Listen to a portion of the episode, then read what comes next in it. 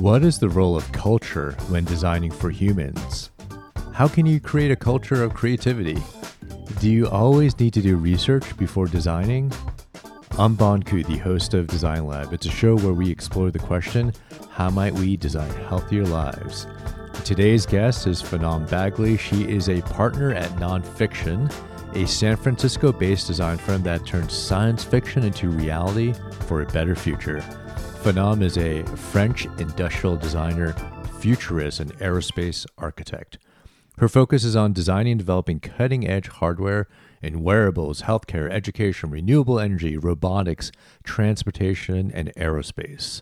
She specializes in turning groundbreaking technologies into impactful, intuitive, and beautiful products that help humans become the best version of themselves.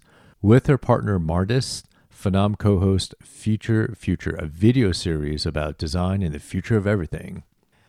Design Lab has a newsletter. You can find the link in the podcast show notes. Go there and subscribe. Every week, you'll get some cool stuff delivered right to your inbox about design and health. There's nothing more that I like than when someone who listens gives us a review on Apple Podcasts. We read all of our reviews, they mean so much to us. So if you have time, please go to Apple Podcasts, leave us a review, and give us five stars while you're there. And also on Spotify, you can also rate the show. Now, here's my conversation with Phenom Bagley.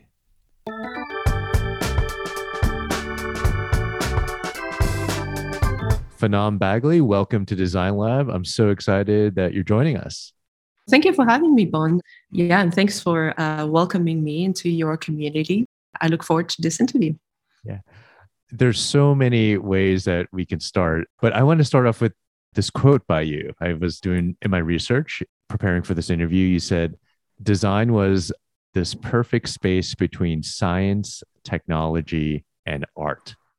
Can you unpack that for the audience?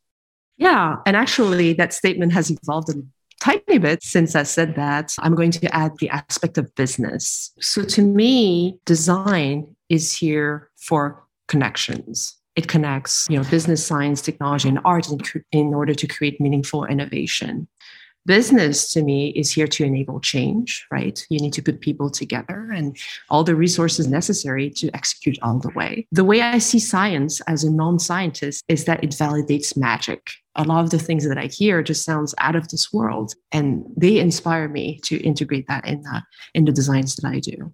Technology creates possibilities just by linking you know the science the business the design to the user. And then finally art is here to trigger emotions because emotions is what is the reason why we wake up in the morning is the reason why we look in awe at others and want to be part of communities. That really resonated with me because i found that design was this perfect space between medicine science technology and art. And it was this connective tissue that was able to intersect all those different aspects of like my career and what I saw. And you, we talk about the art of medicine for clinical practice. But I was like, well, I don't really see that playing out in my career. And design was this perfect space between all those different areas. So I, I love that insight. You also talk about this creativity bias in science that resonated with me because I feel like it's the same for medicine that non-creative people will go into the field of medicine and the creative people go into fields like like design or the arts or music. How did you come an insight that you can still be creative and go into science? So when i was a kid i wanted to be both a scientist, specifically an astrophysicist, and I want to be an artist. I never really understood why these were so polar. You know, one was creative and the other one was so disciplined in some ways. To me, really jumping from one extreme to another really enriched each side. And that's how I see the practice of design as well. You know, we don't stay in the world of design. We jump from one place to another and feel more and more comfortable with it.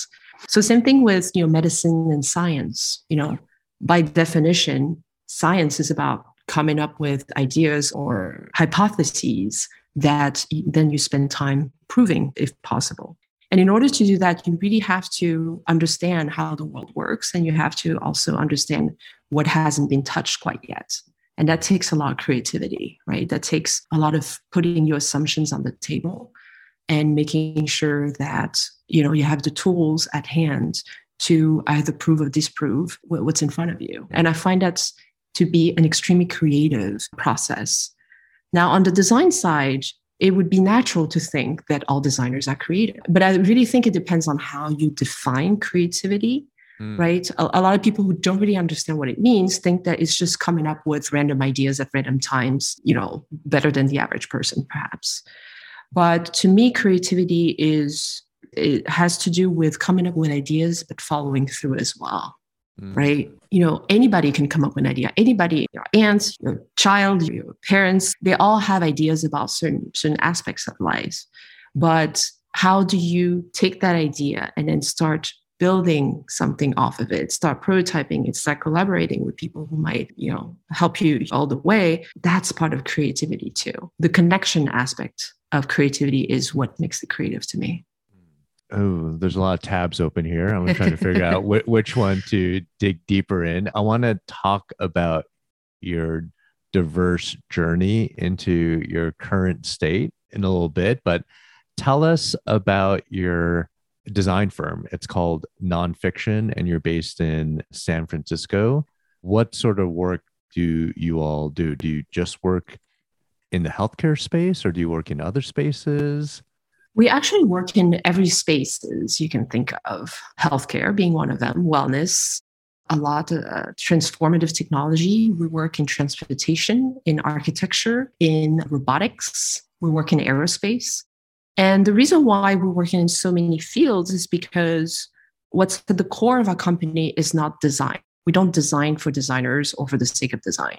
Mm. We use design as a tool to get to solutions that create positive impact in this world. And we will use every tool that is available to us in order to get there. So the tools that we use are industrial design, which is the design of mass manufactured products. We use architecture or environmental design to create experiences that are around the body we use engineering of different kinds with our partners, mechanical engineering, electrical, firmware, software, in order to enrich the design experience that we're, we're creating. We use branding in order to connect emotionally mm. with the audience we're going after. So, using all of these tools and applying them to all of these industries has helped us create this, you know, portfolio body of work that is that is very rich, right?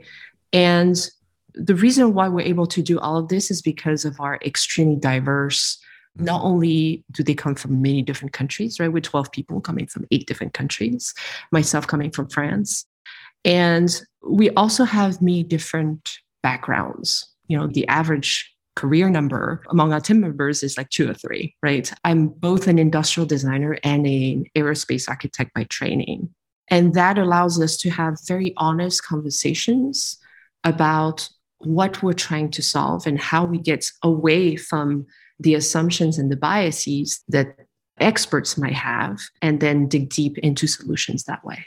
Hmm. Looking at your website, there's a couple of products that stood out to me that in the health and wellness space. One of them was a product that you worked on called Trio is for persons with essential tremors. Can you talk about that product and the process or methods or principles that you use to help with that product? Yeah, for sure. Uh, so let's start with what essential tremor is. So, 7 million people in the United States suffer from essential tremors. For the vast majority of the patients, they, they are over the age of 65, but it also affects people who are younger in their 30s or so. And so, what it is, is that when you don't have control over uh, your limbs or sometimes your head, you're tremoring. And the tremor can be very subtle or it can be very affecting, right? It can be visible from afar. And so Cala Health, which is the company we work with, had developed a way for patients to control their level of tremors on the go. Hmm. And the way to do it is by applying electricity to the wrist and disrupt the feedback loop between the brain, the damaged part of the brain, and the wrist. The wrist is basically the part that helps you control your hands, right? And so by essentially calming the tremors with electricity, these patients are able to write a letter again. They're able to use their phone again, to go to work and use their laptop again, and go to a restaurant and not have soup thrown all over their, their, their clothes again, right? So, really improving quality of life by simply applying electricity to a wearable device. Hmm. So, that's the premise of, of why this product exists. That technology is also the first FDA approved device to do so. Hmm. So, we we help that company achieve that on time and on budget, right? So I talked earlier about the business aspect of it, that aspect of being able to satisfy the requirements put together by investors or leadership is very much part of the way we work. Mm.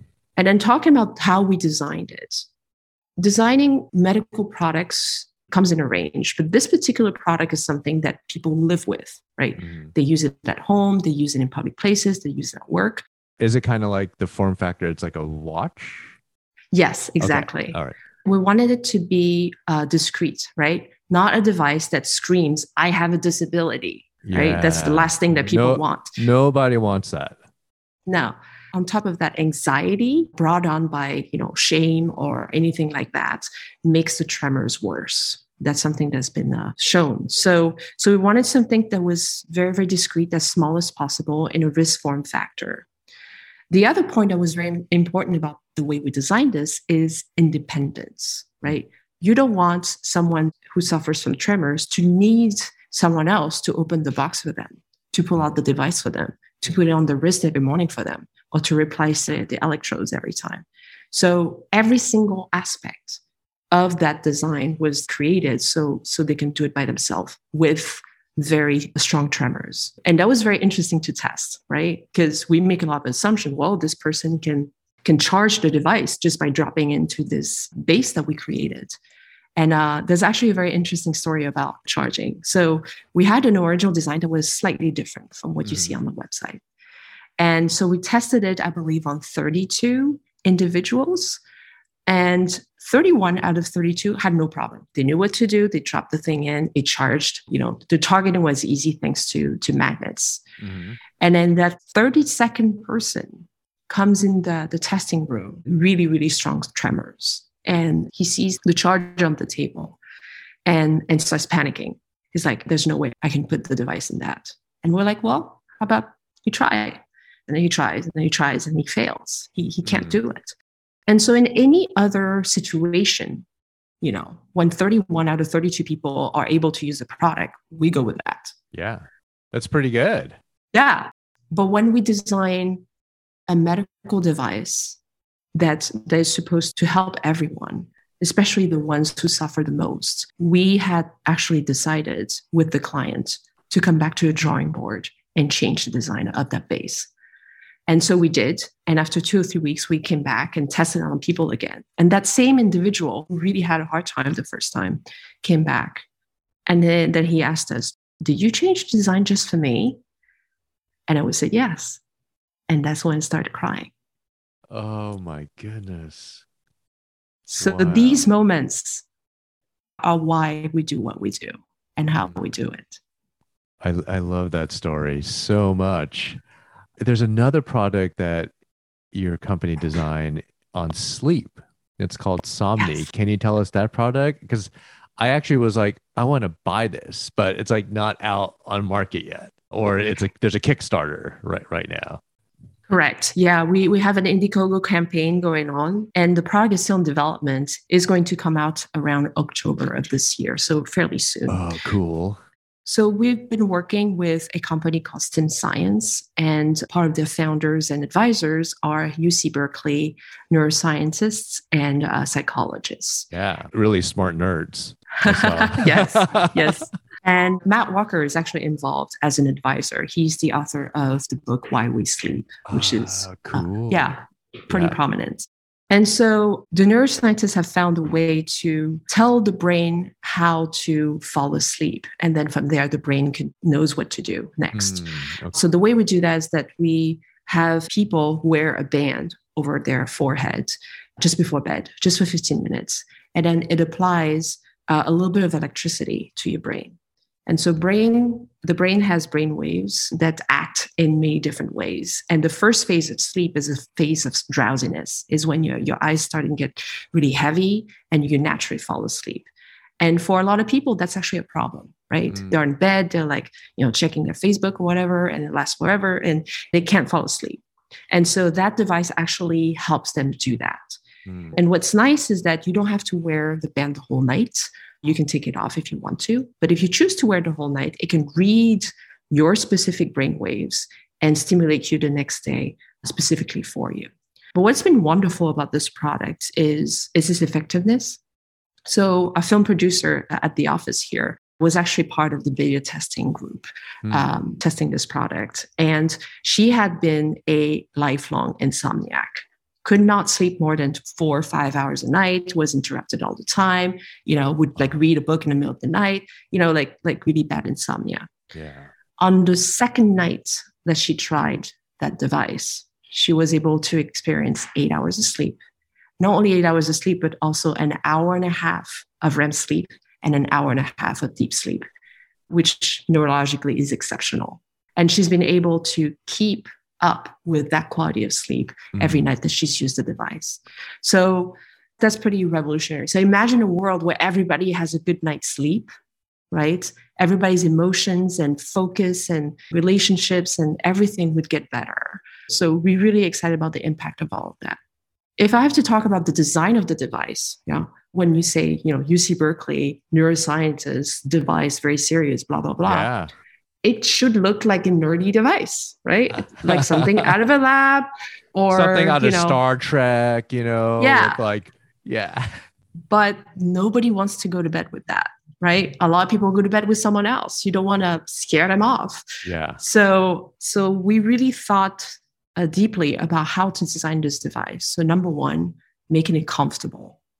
You know, we cover the entire device in silk, actual mm. silk, which slides on your pillow and really slides on your face beautifully. Instead of using foams that might heat up if you choose to sleep at night with it, we wanted to uh, use cotton padding, and that creates an airflow through the product. And then, you know, try to make it as, you know, luxurious and almost intimate as possible. Mm. And so this device looks nothing like any other brain stimulators that you see out there, but it, it is effective, but it also integrates very beautifully in your sleep environment. Yeah, it doesn't look like a tech device. I'm curious to know when you showed some of the initial designs to the scientists, they think, what is this? This doesn't look techy enough. Like, what, what was the reaction to that? Or do they like love it? So, this particular client was actually looking for uh, something that did not look techy. Okay. Now, they didn't know what manifestation it might have, but we really went down the path of symbolism, really thinking about the four phases of sleep mm-hmm. and create that device to have four divisions that way. And, and really thinking about the, the peacefulness of deserts and mountains. And that's why you see a lot of waves in the front. And the waves are also reminiscent of brain waves, but we designed them to be very calm and peaceful. So the experience of a product starts before you use the product, right? Mm. The first time you see it, the first impressions, the first time you touch it, the first time it touches your forehead, you slide it on and you see it. It's and and also when you're not using it, when it's, when it's right next to your bed on your nightstand, right? It has to have a feeling of, oh, I can't wait to use it again. So so all of that behavior needs to be built into the way we design our device. It goes beyond just the physical. Hmm. I I love all of that. Um, I have so many close friends and family members who have trouble sleeping. So, and, and I'm a skeptic when it comes to all these sort of devices, but I can't wait to try this when it comes to product. Like I'm going to buy a couple and go yeah. test them out on, on people. So I can't wait till that, that product drops this fall. I want to switch gears and talk about another one of uh, your quotes that I loved. You said, I have created an infrastructure about solving the complex problems of the future about play or like through play. Did I get that right? Yeah. Uh-huh.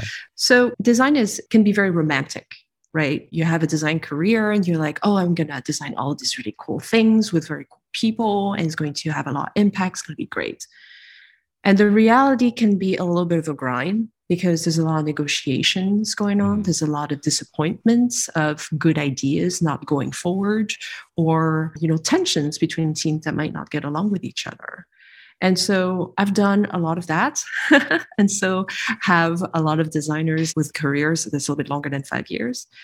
And, and I realized that design should be one of the funnest jobs out there.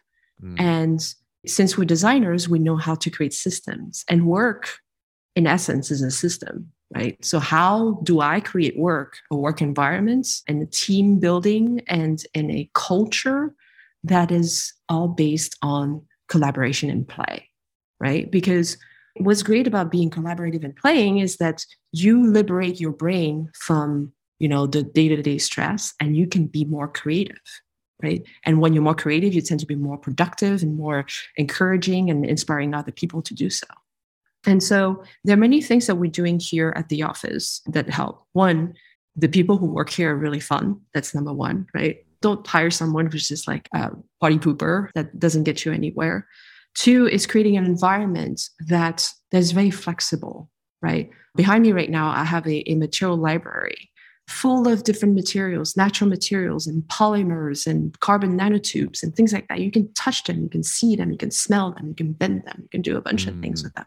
And that is a wonderful way to start getting inspiration when you know you're just sitting around here mm. and same thing with everything in life right i think every aspect of life is the opportunity to get inspired going to the movies or reading books or you know going to a drag show whatever it's everything is is wonderful in their own way and you mm. need to be open-minded about it and in terms of methodologies there are some tools that we use here that i that we've crafted over the years and have been very effective one of them is to shun research. Hmm. So a lot of the times designers are, are taught to research a problem before they start designing. And it might be useful in certain areas, right? Where you know you kind of have to figure out where you start. But sometimes when you don't research, you use other tools. You hmm. use what's in front of you and you use what's within you. And there's a tool that we use called LEI in our office, which means logic, experience, and intuition. Mm. Logic is accepting that everybody has a different sense of logic, right? We were raised differently, different countries, different cultures, different families. What is good for me might be bad for you, et cetera, et cetera. So let's just accept that mm-hmm. and, and go from there. Also, you know, welcoming the idea of neurodiversity, mm. that I might react or learn things differently from you. So that's about logic.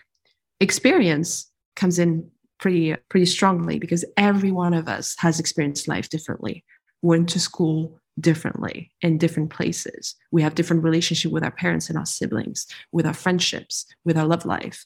And all of that experience can be brought into projects mm. in hmm. very wonderful ways.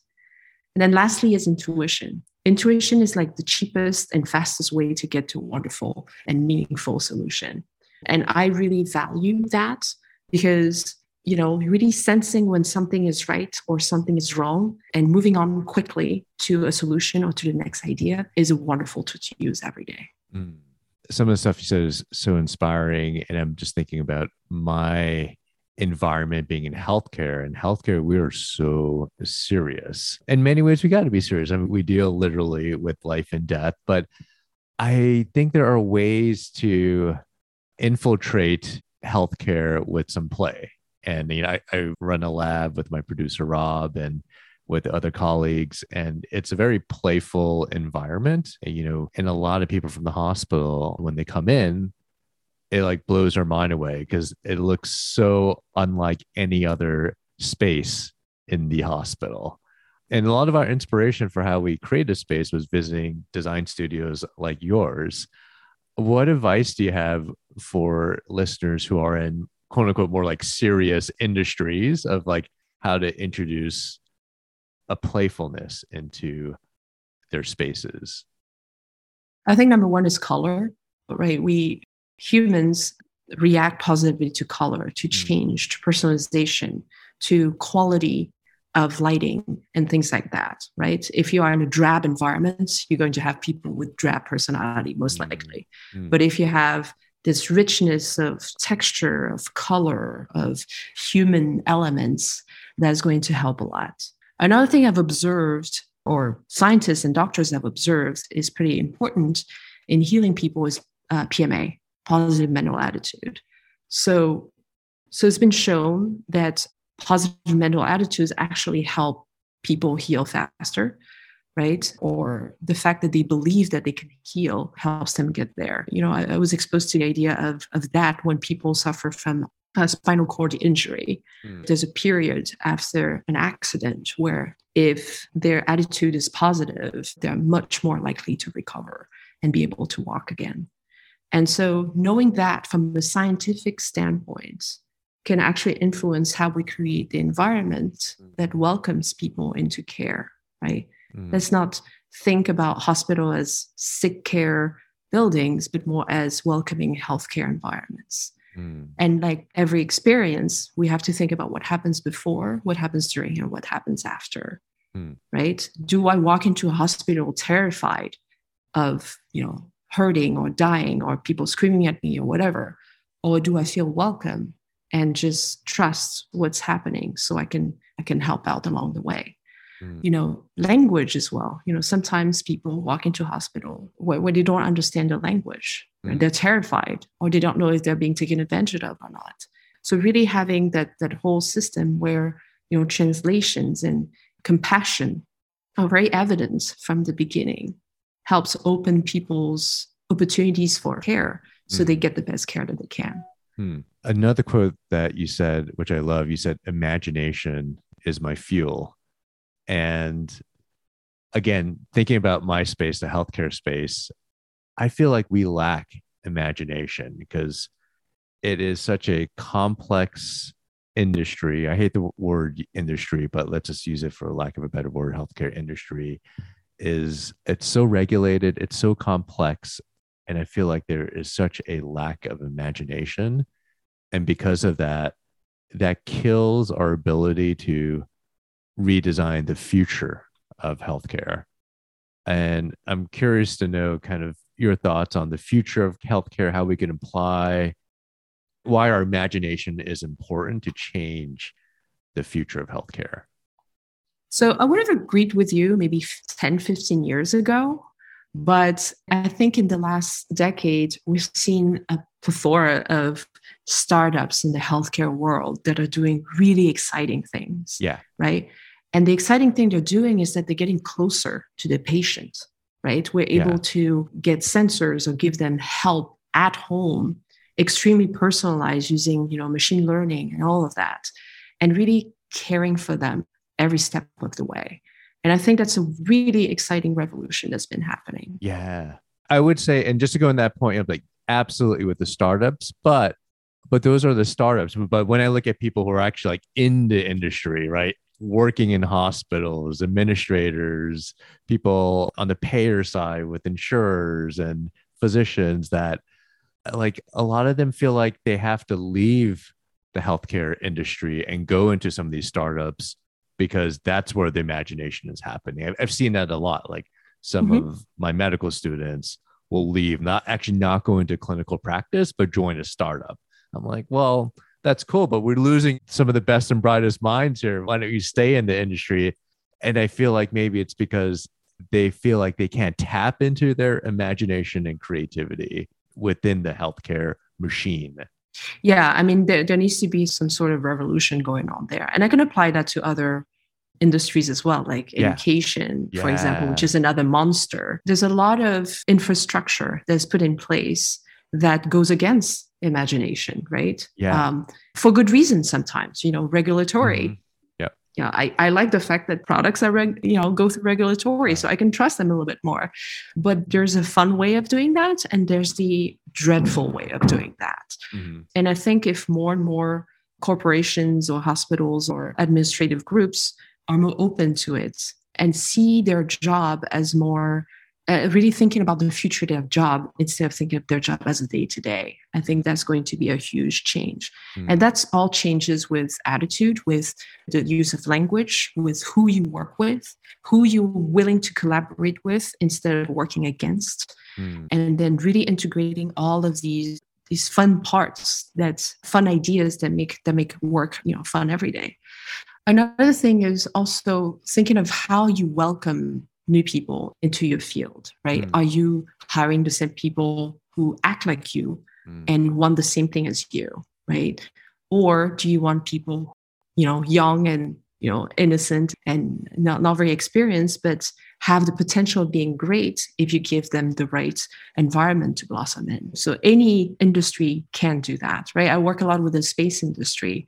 There's a lot of that going on, right? For a long time, we've been focused on STEM, you know what kind of rockets can we send up there? What kind of you know superhuman astronaut can we put to the task? And then how do we bring them back alive? Mm-hmm. but the future of space is going to be a lot more exciting. It's going to include all of us.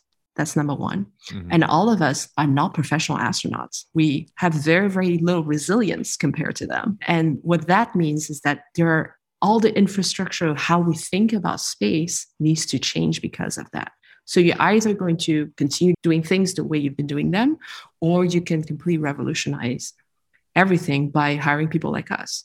So same thing for the, you know, healthcare industry. You know, do you choose to think about what the future of healthcare is, which is decentralization of care, mm. which is extreme personalization of care, mm-hmm. which is, you know, all of these wonderful innovations that are, are get closer and closer to reality right? Developing great crazy ideas used to take decades if they ever came out. Yeah. and now thanks to the, the short cycle of development in startups and, and mid-level companies it's becoming more accessible. You know yeah. people are excited about robotic surgery.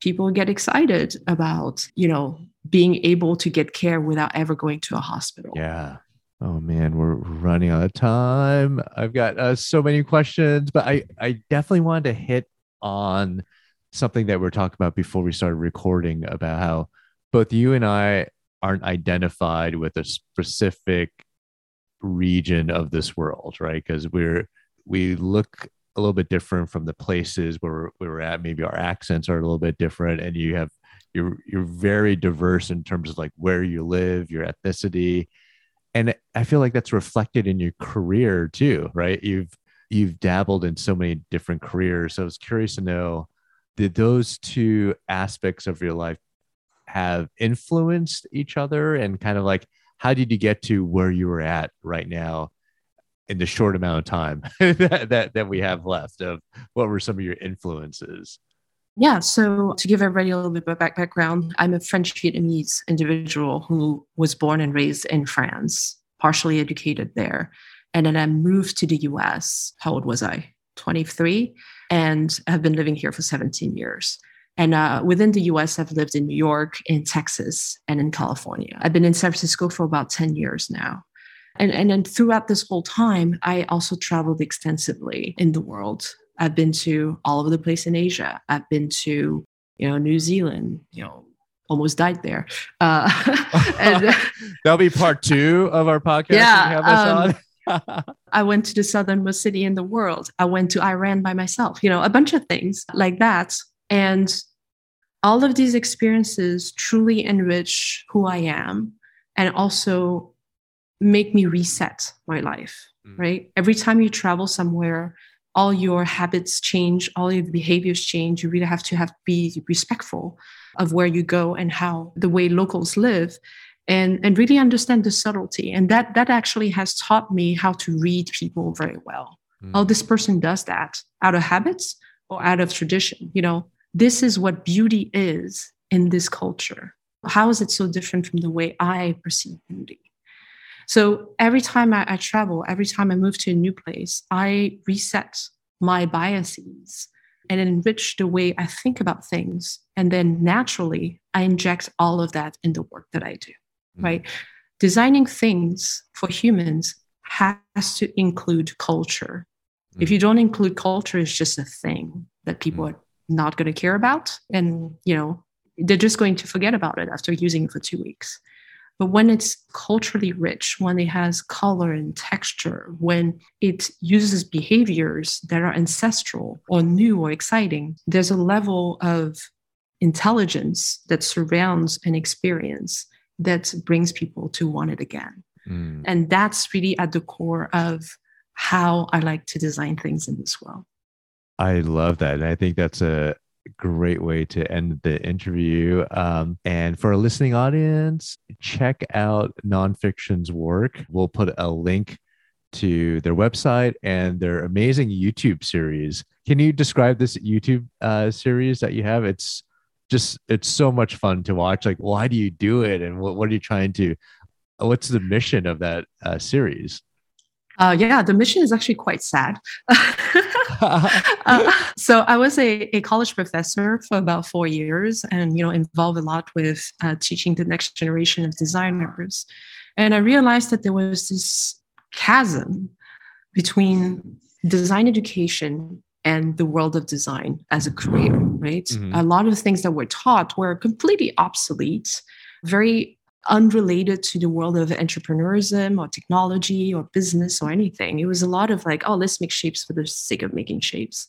And I had no interest in that. So when I taught, that's the kind of flavor that I put into my teaching.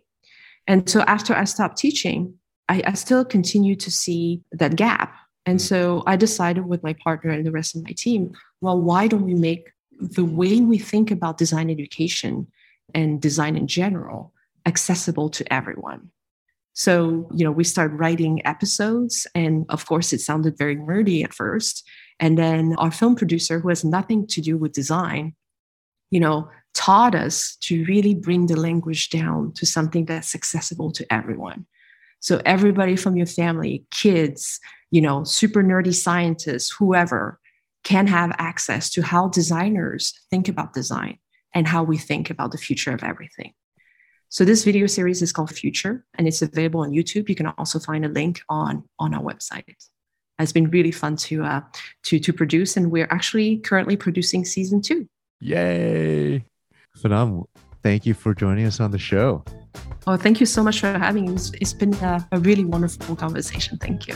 I hope you enjoyed my conversation with Phnam. You can find her tweeting at P H N A M B A G L E Y.